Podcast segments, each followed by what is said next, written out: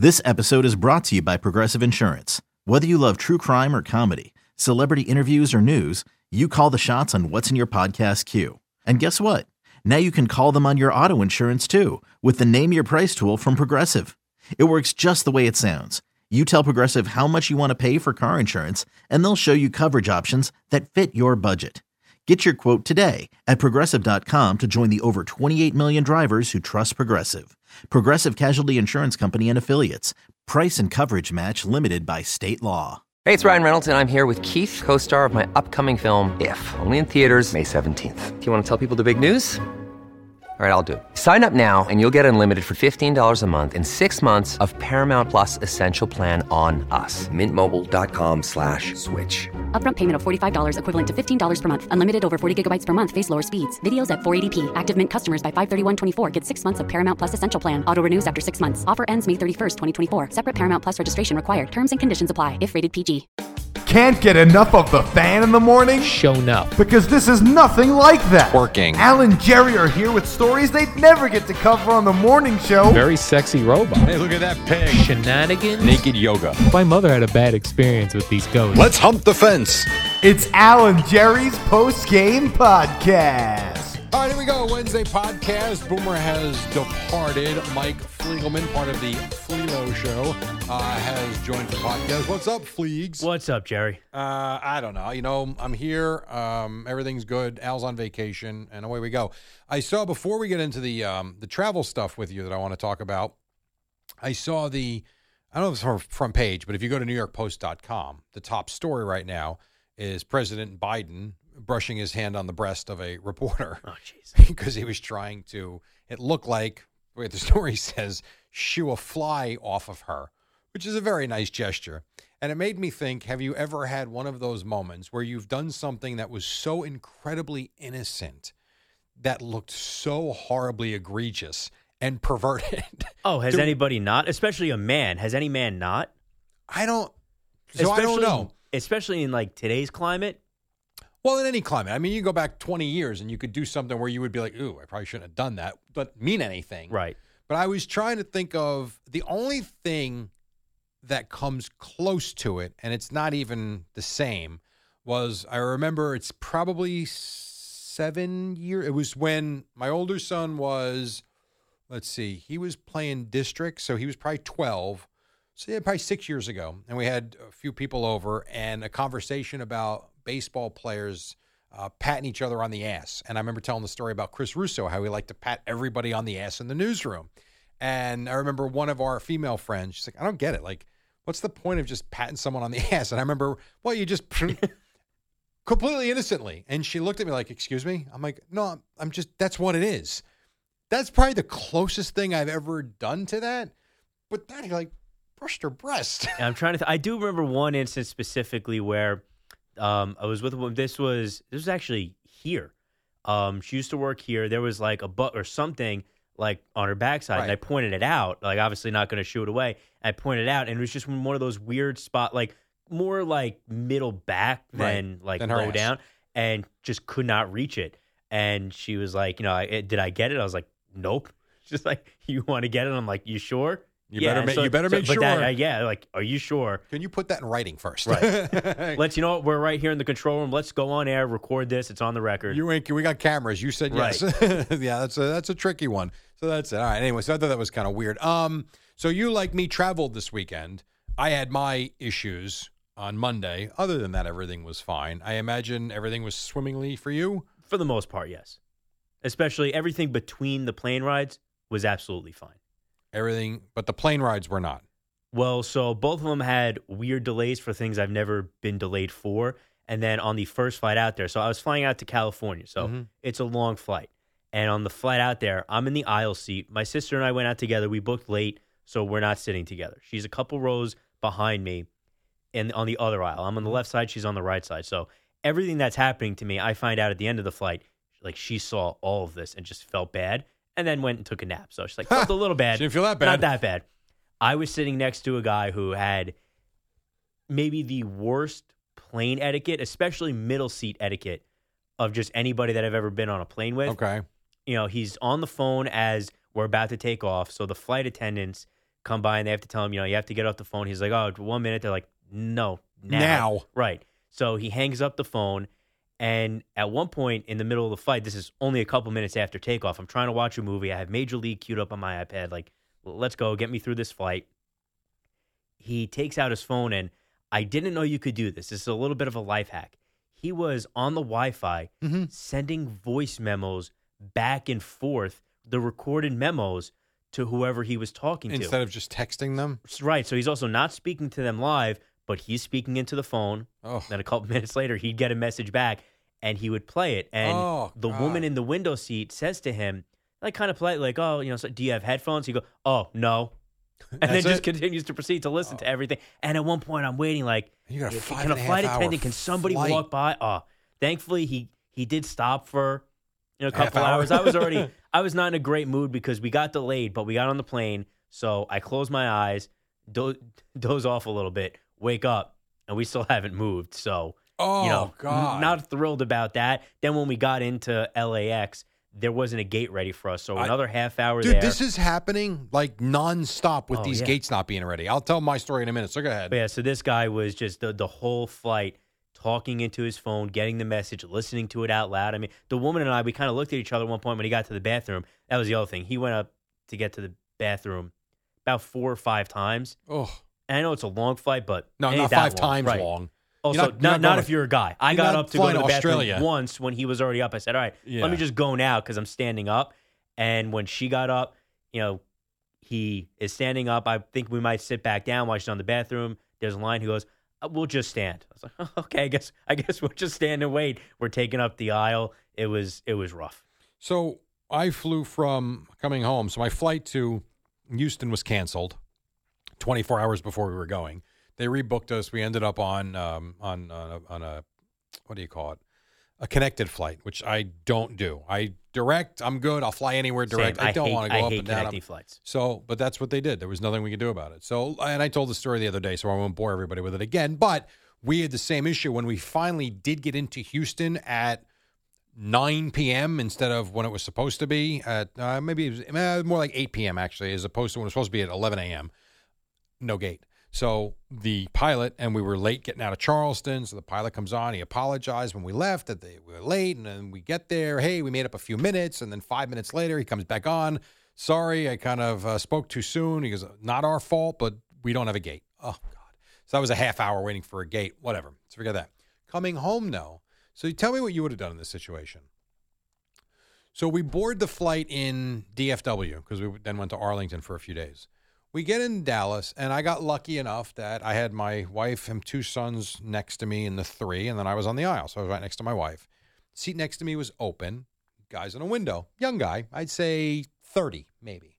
Seems like a normal guy. Everything's going fine. We take off. Within 10 minutes of takeoff, the pilot says, should be a smooth flight. We will turn off the seatbelt in a few minutes, but until we do, please stay in your seat. We are going to hit a little bit of turbulence coming up in the next, he said, the next 90 seconds to two minutes, and then we should be good. Please wait for the seatbelt sign to go off. Soon as he turns his microphone off, the guy gets up and goes, Hey, I got to go to the bathroom. I'm like, Dude, uh, fine, whatever. I get up. He goes to the bathroom.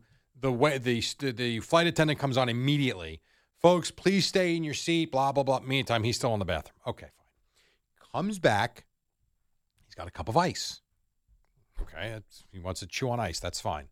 Takes his seat, and all of a sudden, starts icing his face. I'm like, uh, that's not normal.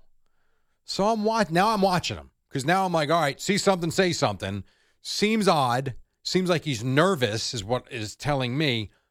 But keep in mind, when we got on the plane, it was a 7:30 flight. It was 115 degrees in Dallas, so the plane hadn't run all night. It was hot.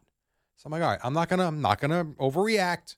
The plane's hot, hot air still coming out. It's cooling down, but it's still warm. My wife's dying for me, whatever. So I'm like, I'm gonna play this cool. I'm just gonna watch him. So he's icing his face. He's patting himself. He's icing his face. He's patting himself. I'm like, oh, okay. Seatbelt sign goes off. He gets up again. like eight minutes later. Dude, I'm so sorry. I gotta, I gotta the bathroom again. Okay. I get up, goes to bed, comes back with two cups of ice now. At this point, are you thinking he's not feeling well? So I'm thinking he's either going to blow up the plane or he's sick.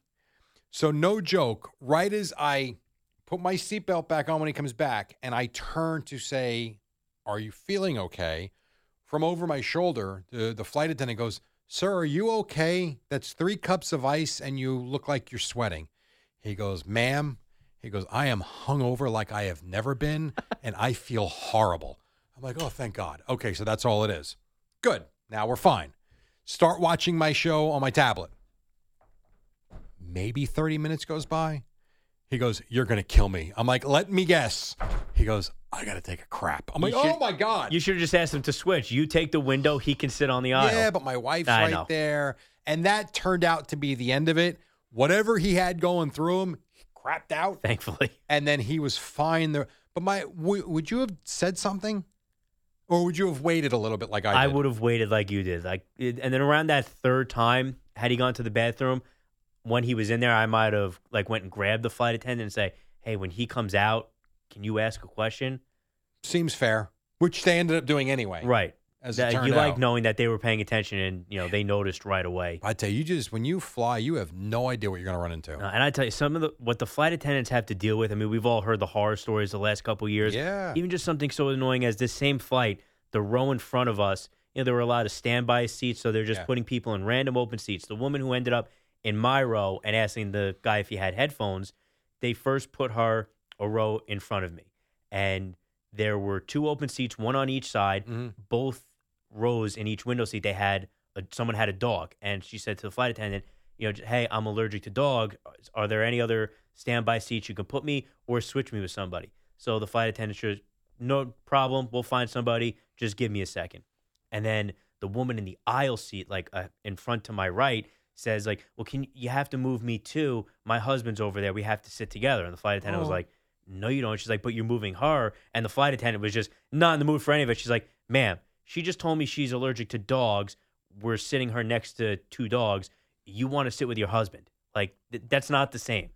No, it's not. and and so it's amazing how some of these people that like this woman thought her her pro it's not even a problem it was a request It's a was a higher priority than this woman who's allergic Yeah. next to dog or allergic to dogs not wanting to sit next to one cheap ass probably didn't want to spend the money on the seat to sit together. They probably Right. just took whatever seats they were assigned and then figured, oh, we'll change. We're gonna. and just to, like, that drives me crazy. the, the way like her to- she was so rude to the flight Condescending. attendant. I loved the way the flight it was an older woman like she seemed like you know there was like if there was like a senior member of the staff Mhm. it was her she's been around she shut that down so quickly it put a smile on my face The other- and then she disappeared for the whole flight she didn't notice anything with the guy next to me Uh, well, she went to the front of the back had- i was in maybe the she mid right. first class. right The other thing they deal with a lot too, which I, I this is the other thing, and Al and I talk about this a lot, just in terms of traveling through airports and everything. Twofold. One, nothing drives me more crazy than when you're getting close to boarding time and everybody hoards the aisles to try and get in first because they've got 17 bags that they're not supposed to have. we had that go uh, flying home. First of all, the plane is delayed for a while. Like um, on the way to the airport, it's delayed. Ended up taking off hours late. They announced at the gate, "Hey, the reason the plane is delayed is because it's an incoming flight. It just arrived. You guys got to clear the way Let for the people to get off." off the plane." And so my sister and I got okay. We go, we sit down, and nobody else moves. It's and my amazing. sister was like, "What is wrong with these people?" If you don't move, they're not getting off the plane, which means you're not getting on the plane. It's a, there was one guy so blatantly. So they had this was United. So they had Group One and Two have their dedicated lines, and I understand them getting online first. That's fine. So the the guy comes on and says, "Listen, usually we allow groups one and two to line up." He goes, "We're going to start with just Group One because the rest of the plane is being cleaned. So it's going to be an extra ten minutes before we start boarding groups two, three, four, and five. Okay." Very much like the guy getting up for the bathroom. As soon as he turned the microphone off, six people went up and got online on group two. He just told you to sit the F down. Right. He just told you Oh, you're not getting on the plane. Uh, uh, you know, it makes you want. Do people Makes listen or do they not care? Or they don't care. I think they don't or they care. just heard, oh, there was an announcement. It's probably this. Let me get up. Or they just really don't care. I think there's so much of lack of attention because everyone's face is in their phones now. and you have headphones and you on have or headphones earbuds on. Maybe they just heard group two and they got up and left. That's certainly possible. What's not possible are the people that blatant, and I blame the airlines for this because the airlines should be charging for overhead bins, not for for stuff underneath the plane. That's what you should charge the premium for. Right, that's the priority. You want the convenience of putting your stuff up top and then getting off and getting out. We're charging you seventy five dollars. Right. I was nervous for this flight. We booked late, so we're the last uh, groups getting on. I want my cat. We're going to LA. I don't want to deal with LAX. for the baggage claim after, before anything. They could lose it. You're right. That's what they should charge. That's for. what they should charge for. So, and then they deal with people that don't know how to put the bags in the overhead. I mean, they must have made the announcement on the the first flight that took us to Charleston. They must have said four times, "Folks, we are tight with the overhead baggage. Can you please make sure you put your suitcase in on its side and all the way to the back?" And if you look up, all you see are bags long ways, Right.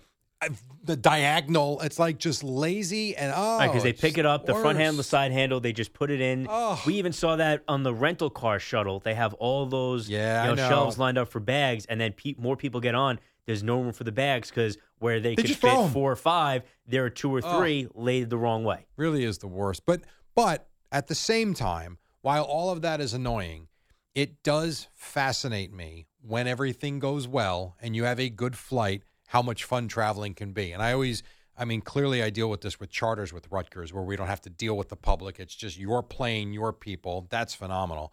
But like our flight home, aside from the guy, when you, when I think about we walked out of the hotel at 5:35 Sunday morning in Arlington, Texas, and walked in my front or walked in through the garage in New Jersey at I think it was 1250.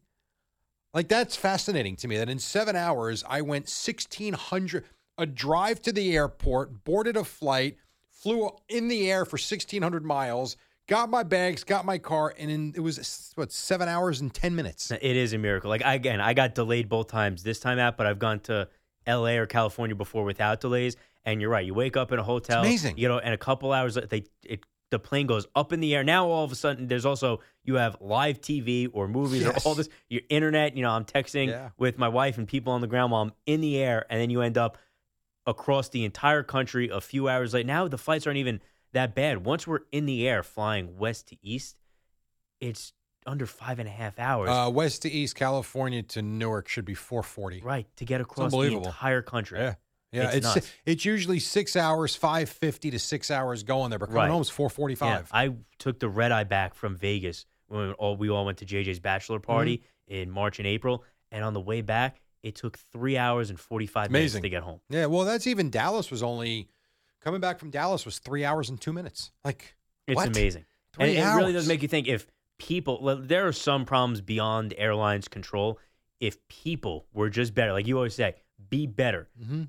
These experiences could be just Amazing. incredible, magical every single time you went out. And then if you ever throw into the mix, which I'm sure you have maybe once or twice or a bunch of times, or maybe never, I don't know. If you ever fly first class, it is fun I flying. did it once. I mean, it's just it's the greatest thing. I, I don't do it all the time, but I've done it enough. And looking at it now, when you walk through the first class, what they have now, like here's your own pod, here's oh a bed, yeah, lay down. And I don't mean so. I will pick my spots, like the planes to the plane we had initially going to Houston, and then what we ended up on, and then the plane coming back from DFW. Neither were the big giant planes with the great first classes. They were very basic. I'm not spending the extra money on that. But like when I saw going to Phoenix when me and Al booked, I saw we were on the big planes with the huge pods, and I saw the upgrade was only four hundred and fifteen dollars. Now I know that's a lot of money, but it was flying in luxury for and the remember the radio station was picking up the initial cost of the flight, so all I had to do was pick up the four fifteen.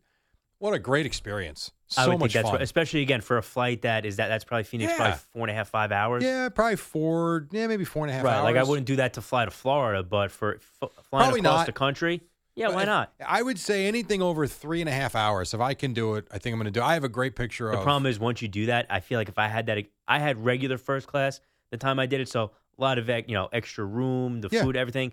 If I had that pod and the bed and could just go to Sure. sleep and lay down, it would be so hard to go back to coach after It that. It is, but you know what? If as long as you're you have the proper mindset of doing, like I did, probably wasn't the smartest thing, but my kids are pretty good. So when we went to Arizona like five years ago, I did upgrade us to first class, and I have a great picture of my son, who at the time I guess was seven or eight. I I have a picture of him in the first class seat watching a movie, headsets on, cutting steak at the thing.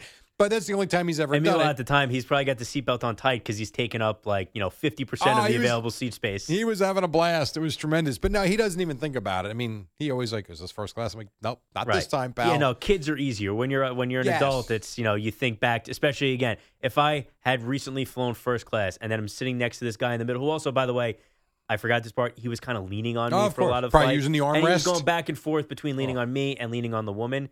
So if I go from first class to that, it's like get no, me it's out horrible. of this. ex- Right. Have you ever had the arm battle? Oh yeah, yeah, all the time. I I love when people just claim that, and then I stick my arm right next Yeah. to them. We're sharing it, right. even if I don't want it. That just annoys me that they just decide it's theirs. They just right. They just think Ugh. this is this belongs to me. It's where there should be two. I know the ti- the space is tight. You can fit another three inch bar. Movie theaters have done that now. You have to. There's two, and again, make them kind of small, but make it a clear delineation. yours, this is is mine. yours, right?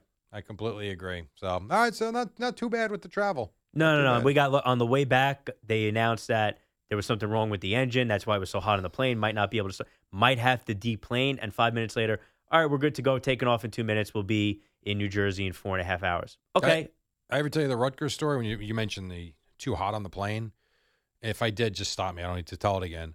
Coming my f- first, no, my second year with Rutgers. So I was used to the charters at this point, and it was before they made the NCAA tournament. So they were still chartering nice planes, but they were small. It was the two seats and one from United, and you know the players would get each player would get the two seats themselves, and you know me and the rest of the media people within the within the program would get the one seat, which was totally fine. So we're on the plane, and it's it's small, so it's tight, but they're usually very cool, and the, the temperature's awesome. We're mid-flight back from I think we were coming back from Minnesota, uh, it might have been Ohio State, but whatever. And all of a sudden, get a little warm on the plane, and then I I go to the thing as as I go to reach for the air, I notice several people reaching for the air, and the air coming out's warm. It ain't cold. It ain't cool. It ain't room temperature. It's warm. And within two minutes, the plane is downright hot. And all of a sudden, one of the guys who's one of the players in front of me, all I hear is, "Yo, what the f with the with this uh, temperature?" To where you could see there was, I don't want to say panic. That's not what it was, but there was concern in one of the flight attendants' eyes. And now you're starting like, "Uh oh, like what is happening? Is the plane on fire? Like what's going on?" They figured it out very quickly one of the flight attendants or one of the players went back to the bathroom, their shoulder hit the thermostat and jacked it to 90 or 85 or something like that. That's insane. no that with one all the technology and everything. I know you said it's you know smaller plane, maybe a little bit older. This was an older, that, that's smaller even plane. possible. Yeah. that the thermostat could be in a place Yeah. where it's accessible. well, it like was that. in the back by the galley where the bathrooms are. So that's why we assume it was a flight attendant. Where they hit it, their shoulder, it was either a button or I don't know. And they came on, they apologized like crazy. They couldn't have been nicer. And it didn't take that long for them to figure it out. But there was that like 60 seconds to 90 seconds where you're thinking, holy crap, this like might be it. Like Right. something's wrong here. But that was crazy. Scary. That was scary. So anyway, I guess we're done. Yeah, I guess that's it. Um, tomorrow you're back with Zoo in the morning. Zoo will do the podcast tomorrow. CeeLo on the on the warm up. Flelo. Zoo, I think, is doing the podcast, Right. which is great because I, I have to go to the Met game tonight. Not Oh, looking for forward you. to that at all. Okay. Oh, so Zoo's doing the warm up show tomorrow? No, no, no. I'm doing the warm up with CeeLo. Okay. Zoo's doing the podcast. Got it. I'll be focused on making it home to pass out for the rest of Thursday. I to- oh, I got you. I understand. All right. Well, enjoy the Met game tonight. Uh, what else? I guess that's it. You do the see ya thing, and then we will be back tomorrow. Warm up show with uh, Flelo coming up next. See ya. Mm, could be better. Look, Bumble knows you're exhausted by dating. All the must not take yourself too seriously and 6 1 since that matters. And what do I even say other than hey? well, that's why they're introducing an all new Bumble with exciting features to make compatibility easier, starting the chat better, and dating safer. They've changed, so you don't have to. Download the new Bumble now. This episode is brought to you by Reese's Peanut Butter Cups. In breaking news, leading scientists worldwide are conducting experiments to determine if Reese's peanut butter cups are the perfect combination of peanut butter and chocolate. However, it appears the study was inconclusive, as the scientists couldn't help but eat all the Reese's. Because when you want something sweet, you can't do better than Reese's. Find Reese's now at a store near you. Kaley Cuoco for Priceline. Ready to go to your happy place for a happy price? Well, why didn't you say so? Just download the Priceline app right now and save up to 60% on hotels. So, whether it's Cousin Kevin's Kazoo concert in Kansas City, go Kevin, or Becky's Bachelorette Bash in Bermuda, you never have to miss a trip ever again. So, download the Priceline app today. Your savings are waiting. Go to your happy place for a happy price. Go to your happy price, Priceline.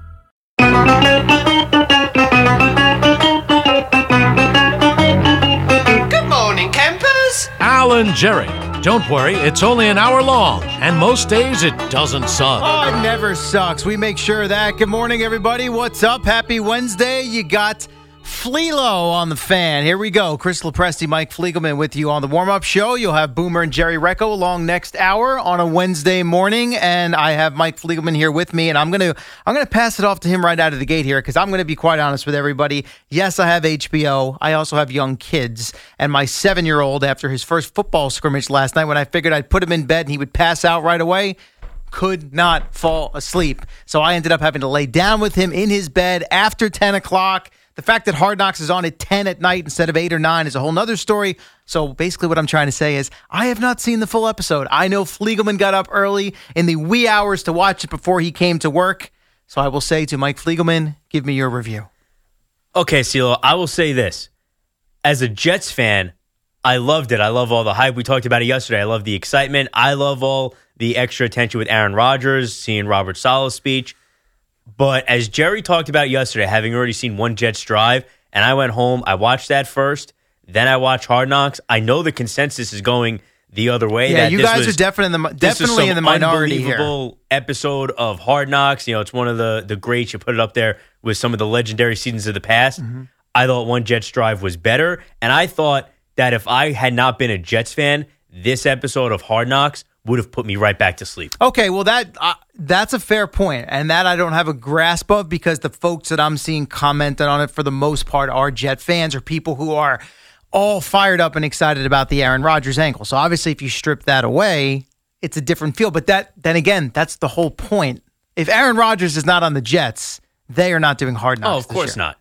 So that- no buzz that's what around people them. are tuning yeah, in to Nobody see. cares, but you know it's funny because you have it even in, in Hard Knocks. They do it like their little feature, the part with Zach Wilson and the no look passes. It's like, all right, uh, eno- Jets fans don't even Right. want to see. Nobody Get cares about Zach Aaron Wilson. Rodgers. Put Yeah. Aaron Rodgers back on the screen. Yeah. I thought there would be more kind of highlighting some of the other personalities. Like we know what a character Michael Clemons is. Mm-hmm. You barely saw anything with him. They kind of barely scratched the surface with other guys. Quinnen Williams, Sauce, Garrett Wilson. They're in it, but it really leans heavily into. And I get this for the first episode. I- that's the where you, you got to go, in, at least for episode one. And I understand that, but I just would have thought, man, 52 minutes. You couldn't give me a little bit. Like, there's one good solid speech where he Right out of the gate, right? Yeah, and he said, you know, the The, the, about crows stuff, and the, eagle. crow, Yeah, the well, he hinted at that. and- he gave us that with the Jets, with the. Sean Payton thing, whatever Right, it was, right, a week and a half and ago And they did so. do that later in the episode with Hackett and the Sean Payton stuff. Mhm. But I don't know. I guess I just thought from and not having the highest bar fit, it's it's going to be impossible to exceed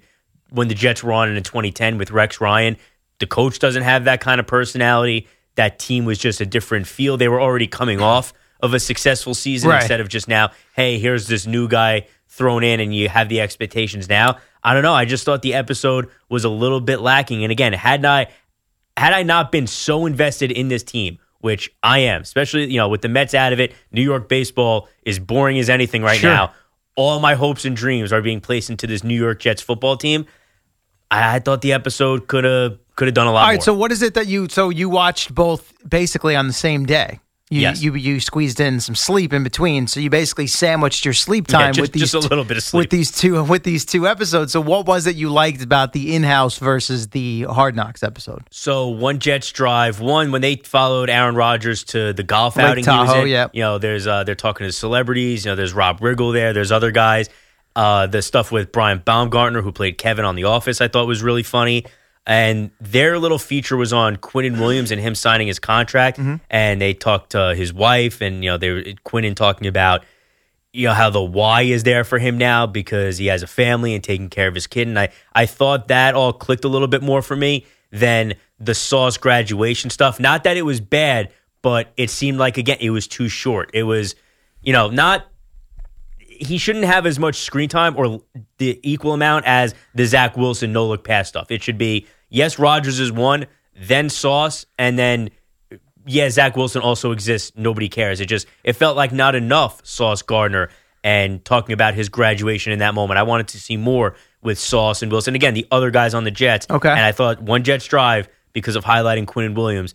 I thought they did that a little bit better. So my guess is here, just in the early going, this might be a situation where sometimes you know people that like music and they like a particular artist or a band, and maybe they feel like, hey, the top, the hits that everyone listens to on the radio, I, you know, that's I'm above that or I'm beyond that. I'm looking for the deep tracks, like you probably do with Taylor Swift. Not to circle back to Taylor Swift again.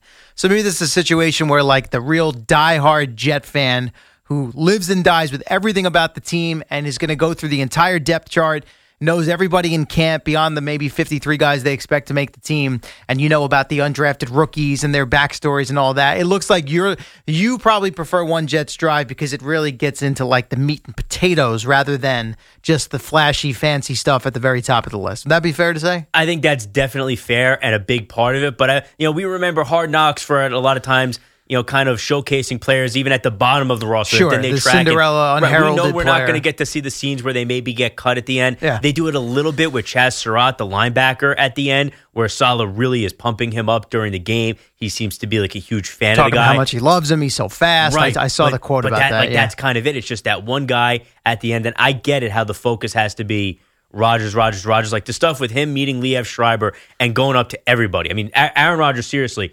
Everybody on the team, including Saleh, including Hackett. Like, have you talked to? Have Yeah. you met Liev yet? He loves Voice him as God, much as you love God, Swift, voice of God. pretty much, yeah. he's going, and, and it was cool to see him, you know, be that much of a fan. It was awesome to see, you know, Liev Schreiber has been voicing the show that we all love for over a decade, Right. And now he's on camera for the first time. So on the show, but it's not like we've. No, it's on- not like right. nobody knows No, what Liev Schreiber camera, looks like. Anyone that watched Ray Donovan or other Right, other movies, but there were yeah. he even talked about it like he said, you know, his mom didn't even recognize, you know, it didn't sound like him on that show. People I don't know how people always, you know, put it together like, oh right, that's obviously the voice of Liev Schreiber uh, narrating Hard Knocks, but I thought that stuff was very fun. Again, it was a good episode.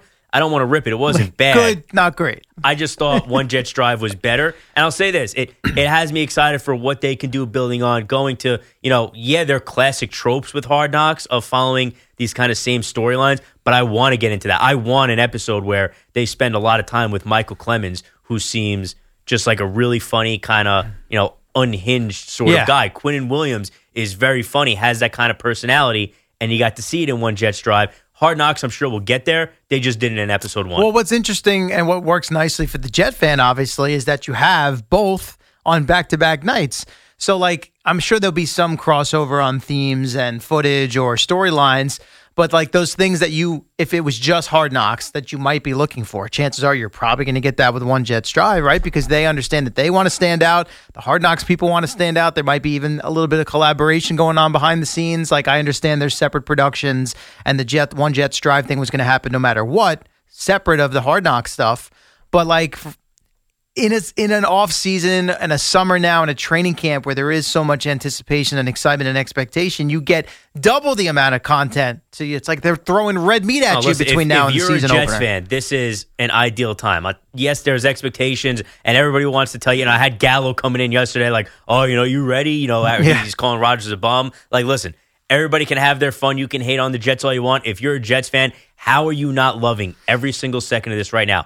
All the eyes are on this football team. There's reasons to be optimistic. There's personalities, and like you're saying, there's not just one, but two television programs documenting your team. One's going to be all through training camp, and then one is going to continue on through the entire regular season and hopefully beyond that. This is an awesome time to be a Jets fan. It is. And while all that is true, and there's really nothing bad you can say just yet, you have to be a little bit concerned that even last night, not that I saw the full episode, but seeing the reaction to it, like Pat McAfee right away. Oh, I'm watching Hard Knocks. The Jets are winning the Super Bowl. Like that's even some of the national types, the reporters, people that follow the game, cover the game, meet.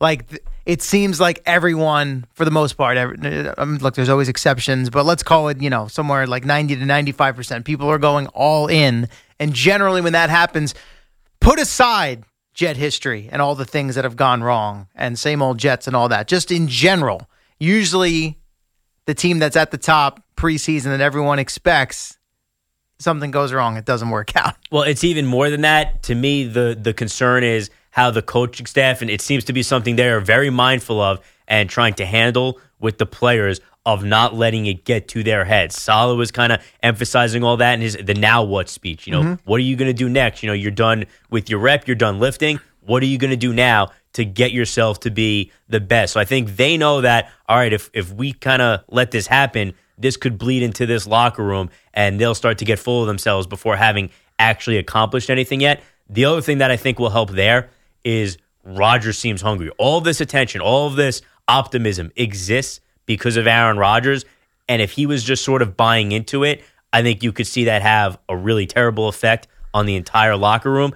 But Aaron Rodgers seems as hungry, as motivated as anybody else is putting in all that extra work. So they're going to follow the example of their leader. And right now, Aaron Rodgers is setting every tone that he needs There's to. no, I mean, listen, I don't think there is a negative, bad thing you could say about him since he's come aboard. He's been all in, was there for the whole offseason training program, you know, OTAs. I know they ended up bailing on minicamp and, and, you know, basically canceling that. But, um, yeah, I mean, refreshed, all in, motivated, whatever word you want to use, and embracing all of it, not just as far as what he has to do on the field, but you kind of, you, started to get a feel already for these relationships that he's kind of cultivating, Zach Wilson included, right on down through the roster and getting to know everybody. Hey, go spend with time with your teammates. All that is great. And he's doing everything he could possibly do right now. But what I am really curious to see, and we're not going to get this until we get to the regular season, is when that adversity hits, when the offense potentially doesn't get off to a great start, or they're not clicking, or there's an injury, or hey, this real tough schedule that they're playing kind of smacks them in the face right out of the gate, then I want to see how he's going to react and how he's going to handle it. Because the last few years, you know, it seems like that's where things kind of went wrong with the Packers in Green Bay. Now, totally different situation. Understand, a lot of history there. You know, burnout, staleness. They didn't address his weapons, all those things. But you know that this, it's not going to be just a smooth sailing all the way through the regular season and everything's going to go right. So that's the part I'm very curious to see how they handle that when that strikes. Oh, absolutely. And listen, knowing just the way the National Football League works, again, having nothing to do with all of them being the Jets and all that stuff, it's something is going to happen within the first couple of weeks. No matter who you are, whether it's an injury, a story, something is going to happen within those first couple of weeks. And how do you handle it? Uh, The reason I'm optimistic about Rodgers, on top of the player he is on the field, I've been a longtime defender of just kind of the him versus the Packers Yeah. aspect of who was wrong for why they didn't succeed in Green Bay, and always, just about always siding with Aaron Rodgers.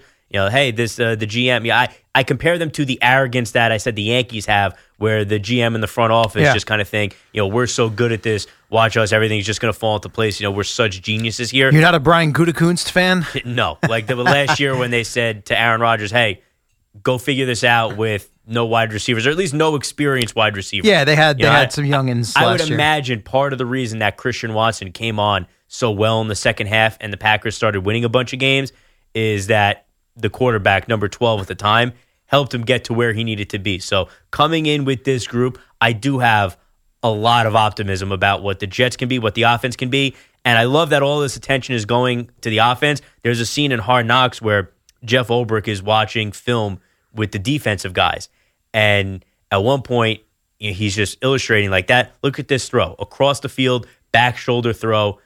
There might be only one person on the planet who can make that throw. Now, I would argue that there's two now because Mahomes is up there, but he's saying that's our quarterback. Even the defense is watching it and realizing like this is a different team. The the defensive guys that last year had to force a three and out and then go right back on the field a couple of plays later because Zach Wilson went backwards Or Zach whoever was Wilson playing turned- quarterback, or turned yeah. the ball over. Right. That they now know that they have bare minimum a competent quarterback who could be much much more in, in his career has been much more just seeing how this whole team is feeding off of that energy right now it, again, it has to make you feel giddy. It has to make you feel goosebumps if you're a Jets fan. Even though then that every couple of scenes in one Jets drive or Hard Knocks, you got to watch preseason footage, and it's Zach Wilson again, a quarterback. Gonna be a Or lot of that. Zach, Zach Yeah. Wilson on the practice field throwing no look passes.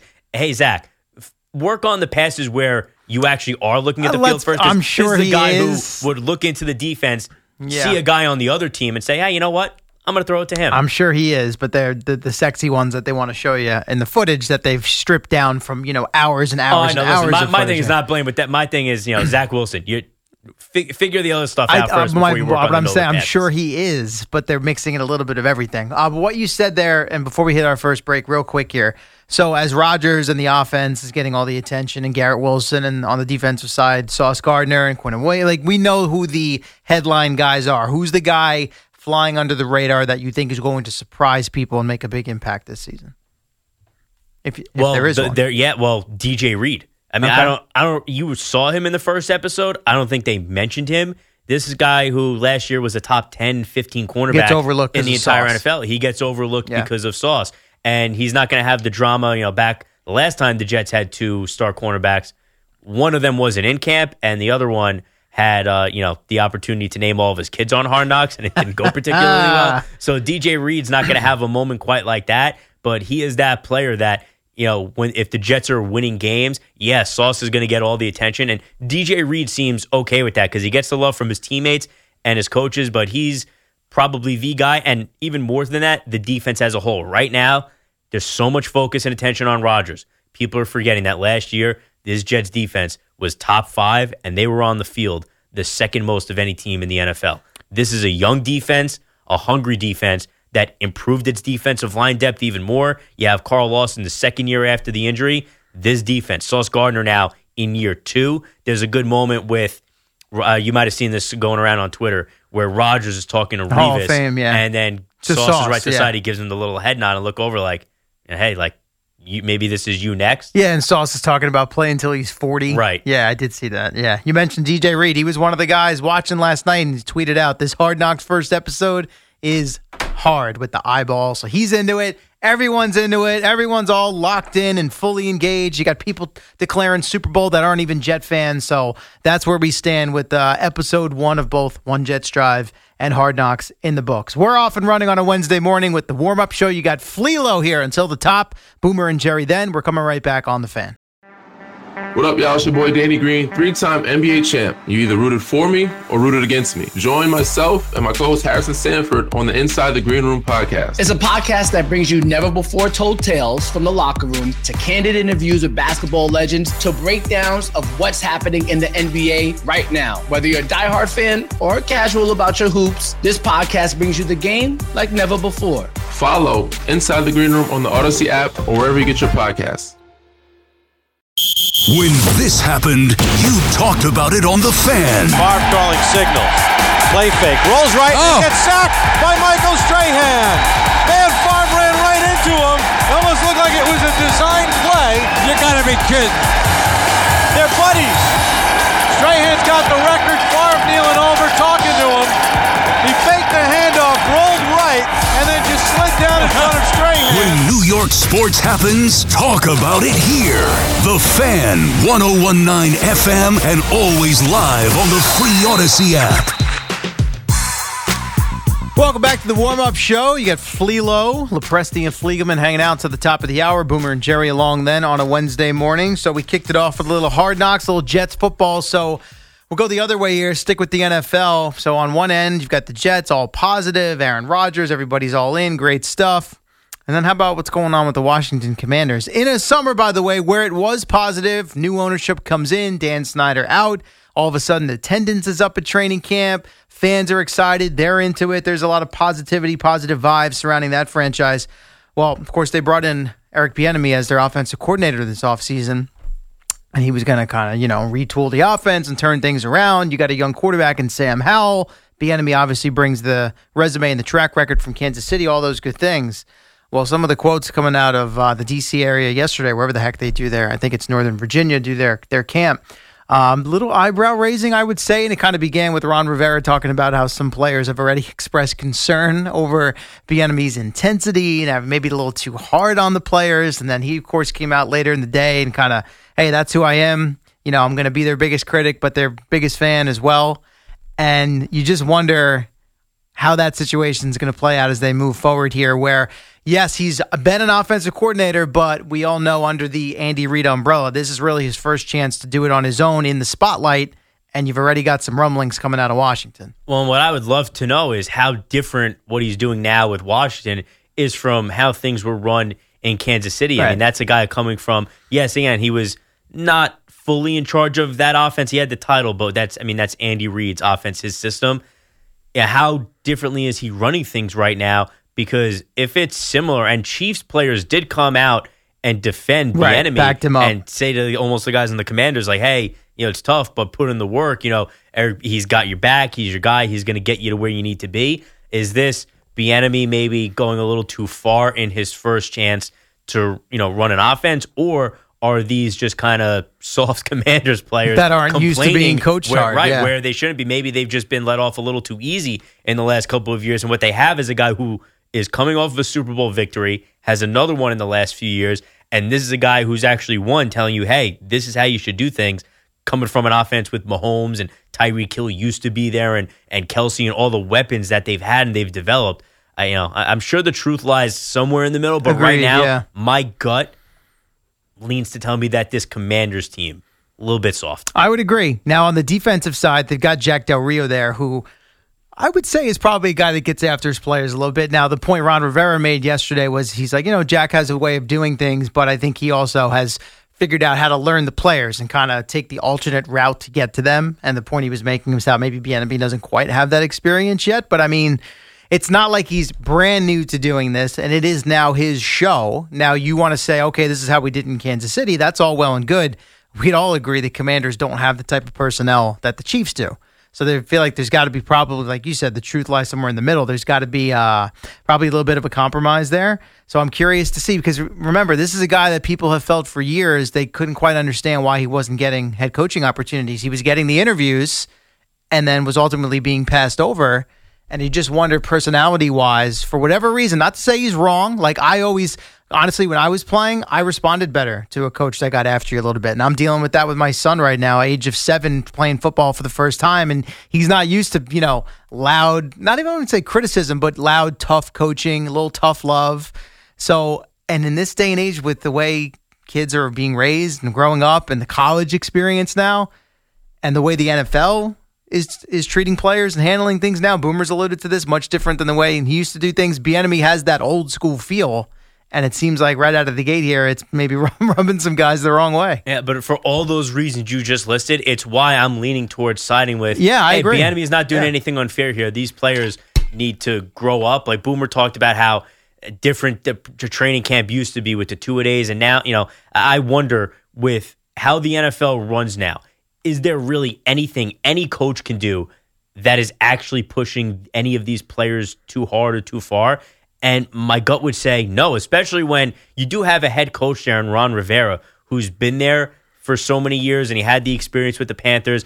And even Del Rio is probably off to the side with the defense, but they, probably have a good enough sense of what's going on A with lot the of entire experience team. if anything staff. was so bad, somebody probably would have nipped it in the bud by now. So my gut tells me, yeah, you know what?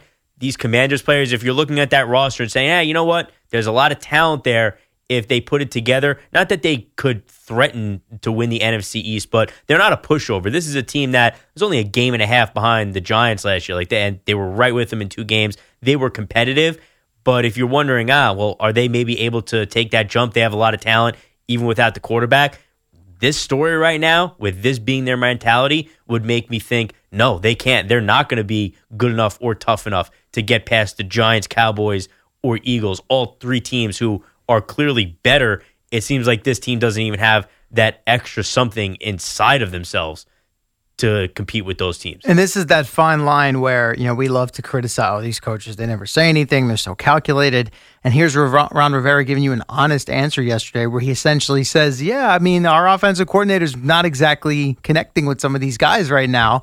Uh, and I just, you know, experienced coach, experienced staff. Obviously, they've gone through a ton of off the field stuff, and finally, they've kind of pushed beyond that. And, and now here you go, basically less than two weeks after the new ownership, the breath of fresh air, everything's all well and good, positivity upside. Not to say that it was it was negative and pessimistic yesterday. Like I think the quotes probably read worse than they sound, and we'll play them later on. You hear from Rivera and Eric Bieniemy as well uh, once we get started with Boomer and Jerry. Um, but we just you know we love we. We're waiting for somebody to say something, and then as soon as they do, it's like, oh, well, what, uh, they got problems there. We're going to criticize them. We're going to talk about it here. We're going to debate. We're going to discuss. We're going to analyze, so you can understand why these guys don't ever want to say Oh, anything. And listen, we always also like are hankering for that old school mentality. Those, Mhm. you know, the the guys who are a little tougher on the players. We hate how now they have to kind of or feel like they need to be their best friend. It's something that right out of the gate, day one, week one, Brian Daboll, it looked like he found that perfect balance when he's talking to Daniel Jones on the sideline in Tennessee. It's something Jets fans have been critical of Robert Saleh. I know Joe Benigno being a, a main, you know, part of this, Yeah, saying too nice a guy. Saleh's probably too nice. He wants to be their buddy. You do have to find the right middle ground if you're a coach. And right now, it seems like Bieniemy is not doing that. He wants to be too much, you know, hard nosed coach, not enough friend. Like there is not hand holding or coddling, but you have to you have to make the player think that you're on his side. And ultimately, as the coach, you should be on his side to an extent of you guys want to go out there and win together. But yeah, this modern generation of players, especially the ones coming fresh out of college, that Commanders team is a young team. These are a lot of guys who are 22 to 25 years old. A lot of them are born in the 2000s, as Yeah. scary as that is to think. You do have to almost convince them that you're their friend before you start teaching them. It's not right. It's Yeah. not fair to be It's the way to- the way to get through the to them reality. and get them If you want to be a to you. successful coach now, it's the garbage you have to put up with. This is one of the quotes, which we'll play a little bit later on. This is from Bieniemy. I'm always going to be loud, always going to be vocal, always going to demand from my leaders. If I ain't doing my job, my ass gets fired. It's my job and my responsibility to make sure I'm getting our guys to do what I'm expecting them to do. So You wonder how much of that is because they don't have a clear cut quarterback, and one of the guys in the running, the guy we expect to get the job, is young. Because when you say leaders, the quarterback is expected to be one of those offensive leaders. Yeah. And because they don't have the veteran running the ship, I wonder if that makes his entire approach a little bit tougher. And they've got Jacoby Brissett there, who you know he we've seen what he is, a guy that can certainly step in and start games and do a decent job, but not a guy you're probably going to build with or roll with for an entire season unless there's an injury or some and sort of seemingly not the guy they up. want to roll with. They're Yeah, no, they're- yeah, for- they right, drafted said Sam Sam Howell. was going to be the quarterback. Rivera did in the offseason. Yeah. They want him to run away with this job. I mean, I know it's a fifth round pick, but they did invest a pick in him, and yeah, that's that's always what you're hoping for. And they've got some, you know, they've got some young talent on offense. You know, we know we, we, like Brian Robinson Jr. was an interesting story last year with what happened with him in training camp and you know the shooting incident, and you kind of started to see what he could be towards the tail end of the season once he got back and kicked it in gear. But uh, And McLaurin and Dotson, yeah, I mean they McLaurin, have those are that's a Curtis Samuel was hurt a lot last Right. year when he's helped. I mean, they have some pieces there, so to be curious to see how uh, Bieniemy brings it all together. All right, we'll do a little bit of baseball on the other side, less about the specifics of last night's Yankee game, but I was kind of just thinking as the rest of this season goes. And I know the Yankees are still over 500, but if for some reason things kind of fall apart. We could be staring at something we haven't seen in over 30 years here in New York. So we'll talk about that on the other side. You got Flelo in the warm up show, Boomer and Jerry coming up at the top of the hour here on The Fan. Add WFAN to your contacts to talk New York sports with us at 877 337 6666. Powered by Superbook Sports. Visit superbook.com. Dun, dun, dun, dun, dun. All right, we're back. Flelo on the fan warm up show. At the top of the hour. Boomer and Jerry. Then uh, Karen Stewart just reminded me to check and see if I won uh, Mega Millions last night. If I did, as I pull up the Jack Pocket app here, Fleegs, you're taking the rest of the show, and you can do updates as well because I'm going to get the hell up on out Yeah, of well, here. I'll do the rest of the warm show. We'll, fi- I don't know who's doing updates. It won't be me. I, I got my nice big comfy chair in there. Oh, All right, let's see. Account balance zero. So, no, it would appear as if uh, I did not win the Jack Pocket, nor did I win uh, the Jack Pocket. Look at me, the Jackpot. See, I'm thinking Oh, Jack you're Pocket. thinking that, I didn't You win the what? Jack Pocket. That was one of those flubs when you said it, it didn't even occur to me. Right, Even because we're me- so used to hearing Right. them talk about it. Like you had to point out the mistake and really hammer it for it to register with me what you did. Not only did I not win, I had two tickets last night. Didn't get a single number. Nothing. uh, well, we'll see if uh, if anyone hit the jackpot which was I think north of Well, one we'll find out soon because billion. uh, so we do the Audacy uh, Jackpocket Lottery recap around that first break Oh, like there you go. 715, 720. Very so Jerry will have that So that would be right around the corner. Very good. Uh, before we do a couple baseball things here, something else, a couple other things, uh, football related from Hard Knocks last night. Our own Tiki Barber was uh, featured, well, not featured, but appeared on the episode, and uh, the.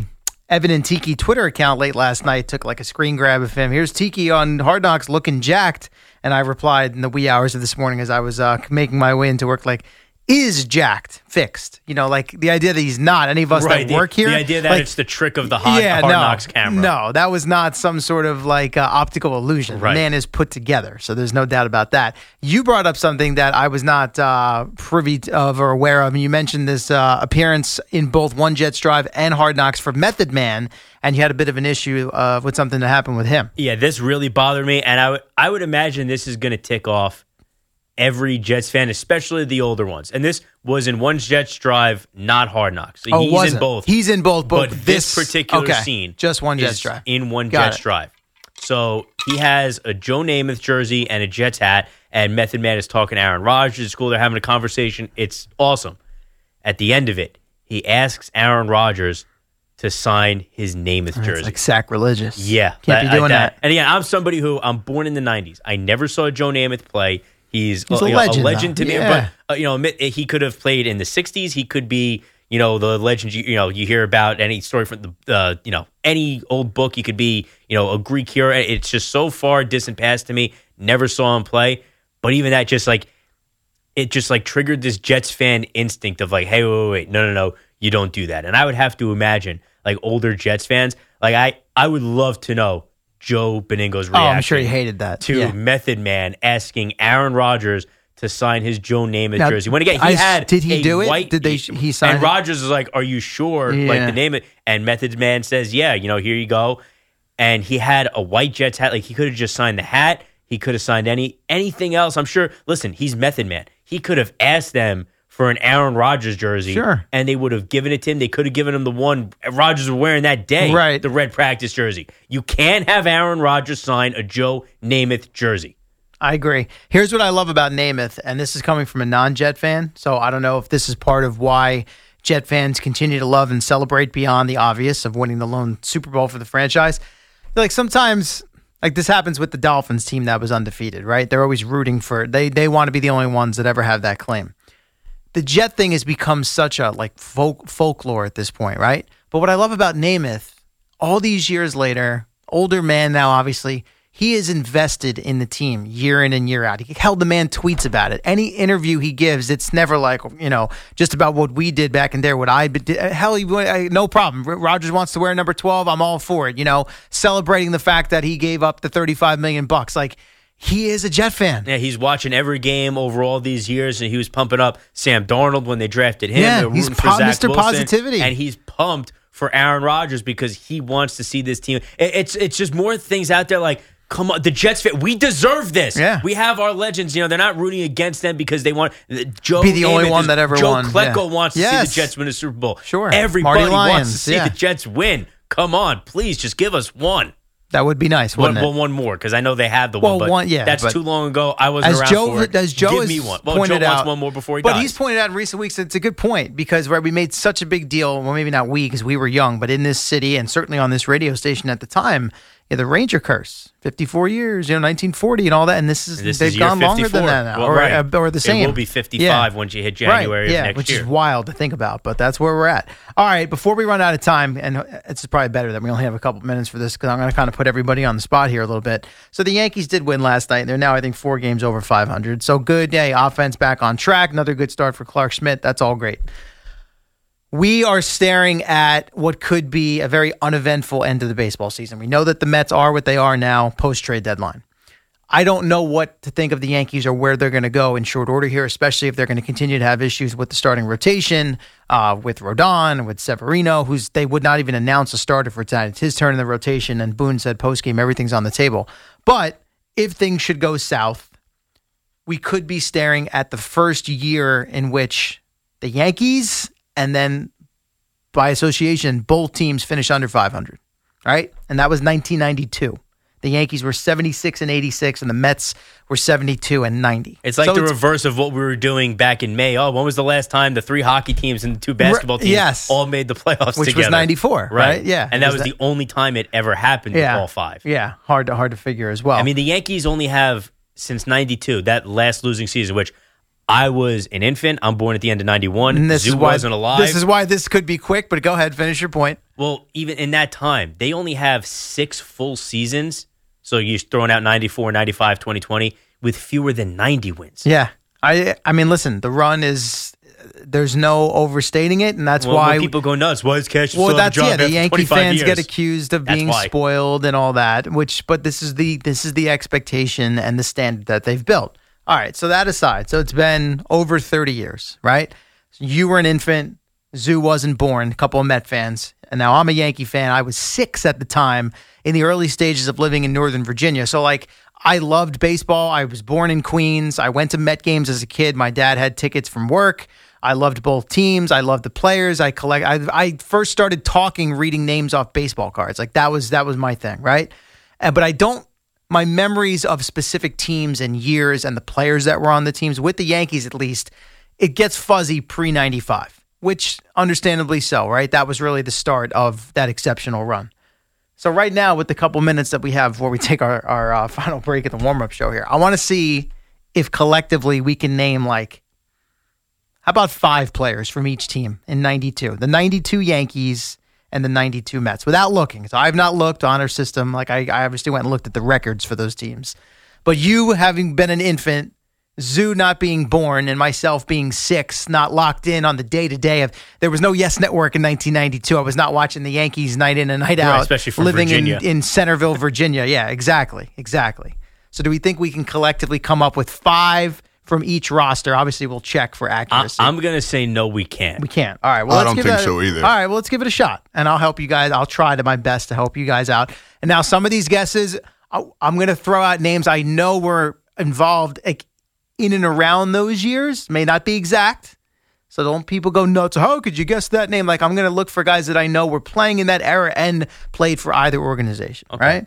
So you guys can give me nothing on the Mets. Not Let's a start- well, 'cause single I, guess. It's, you know, I feel like I can even name more Mets who were there in 91 than 90. 92 is hard because this is when. oh, see, so they you can really go year start to year then. A- Again, that's more. I know guys who were there from the tail end. stripping it off like Yeah. okay the back end of the Right, like right, Doc right. and Darryl era type type deal. Was Sid Fernandez still there? well, that's what we're gonna we're gonna put our we're gonna submit our five names and then I'll pull up baseball reference and we'll we'll check ourselves. Okay. Is that fair? Like, did Vince Coleman was he Uh, with the again, Mets you guys have 91? to decide which five names. We can't say, well, was he? We're gonna we're gonna check at the end. Okay. We're not gonna go because if I pull up the So, uh, roster you're- now, while you're I'm gonna up, see all I'll- the names. I'll at least think out loud. No, no, with, no, yeah, well, I'm not going to pull it up yet. We're gonna we're gonna Okay. we're gonna decide on our five names for each team, and then we'll check at the end. Does that make sense? I think that's fair. All right. So you guys want to? Do you want to pick either of those as a submission? You want to go throw Vince both Coleman? in there. We still got to come up with three more. All right. Okay. So you're going with both of those. So we got Vince Coleman and Sid Fernandez. Okay. Like I would say, Trying say, to remember when when did the Mets get rid of was Darling, Darling? still No, there? Darling I think was gone. See, I was going to say was David was Cohn Cone on still that there? team. So that was because that's again, a I'm name thinking I would. ni- 91 names. Mhm. Let's throw them in there just because. All right. Yeah, we're, we're, David Cone. we're short on other names. How about uh how about a guy like Mackey Sasser? Is he gone already at that point, or is he there? Like, what do we think? Well, let's include them. All right, great. Yeah, we'll go with him. Okay, I thought you guys would be firing out some more Met names for me. at No, again. I, I'm trying to. Th- who was? They, and like they had, um, you know, the the pitcher that lost the twenty something games and Mick uh, Reynolds 91. wasn't there yet. wasn't there yet. No, he was. Not 'cause Mick he Reynolds, left not and Mick came back. McReynolds, didn't he? How about Dave Magadan? Mag and I would have guessed. Was, uh, was Hojo still there? I think he was there until like All right. 92, 93. So we'll make that Hojo your last name. Okay. Now on the Yankees side, again, fuzzy for me. Like I have names, but I don't know year wise if these got like, like you know, um, Matt Nokes. I think was there was it was the name that comes to mind if I'm uh, not mistaken. Danny Tartabull. I'm gonna put him down. Uh, let me see here. trying to think of some pitchers that maybe would have been uh, with them at that point. Obviously, you got Mattingly. Right here. Right. So that's a, that's I need two more names, and I got let's see here. Um, Was Ricky gone at this point? that's a good one. for that for that that time. I'm gonna I'll, I'll include him, even though he might have been gone. And let's see, one more name. Can I come up with a pitcher that would have been on the '92 Yankees? Hmm. You're, meanwhile, this is going to destroy our Twitter mentions for Of the rest course, of the day. well, that's, that's the idea. We're we're making fools of ourselves, right? But but we're we're putting it out Right, there. yeah, that we would you're an infant. else. Zoo's not born. I'm six, you're- living in you're Virginia. six and living right in a Right, different part of the out of- country yeah. before cable existed. Correct. Well, yeah, cable was Well, not like- right. The but Yes there were no Network didn't- right. regional regional. You didn't have MLB networks. TV, you Right, know? you didn't have MSG. That's right. That's right. I'm on the clock here because we got to hit this last break. Who do I want my last name to be? Uh, okay, okay. I'm gonna go with um, was it Alvaro? Was that his first name? Espinoza. Okay, I feel. Okay. con- I know we got Mattingly. So well, yeah, that that was sort out of that was like the free space on the bingo Right. card, pretty much. Oh. All right. Well, we're gonna pull up the roster during the break, and I will fact check those. And with the little time we have left on the other side, we'll see how we did. Flelo on the fan.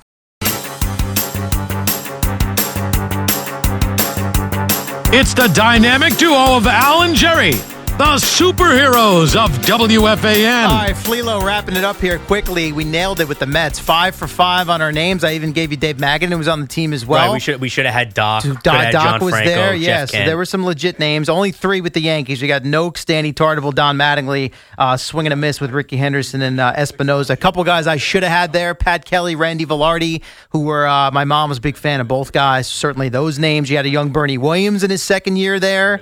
Uh, what else? Oh, by the way, And Willie Kevin Randolph Maas. with the Mets. Yeah, Probably Kevin Maas. Kevin Maas. Should have had Kevin Maas, Roberto Kelly as well.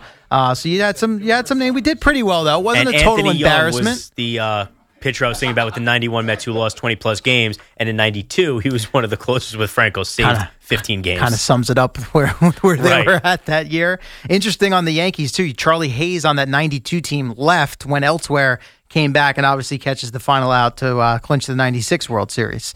So a long time ago, 30 plus years, Zoo was just a what's the word? A, a sparkle in his glimmer? a glimmer in the eye of uh, whoever, father, mother. I don't know what Like the saying speck, is there. yeah. Yeah. Uh, so we- but not bad. We we held our own. I would have never guessed we would have gotten five for five. Five with the for Mets. five with the Mets, with 80 some- percent overall. That's Yeah. a beat. WFAN, WFAN FM, WFAN FM HD1, New York. Always live on the free Audacy app.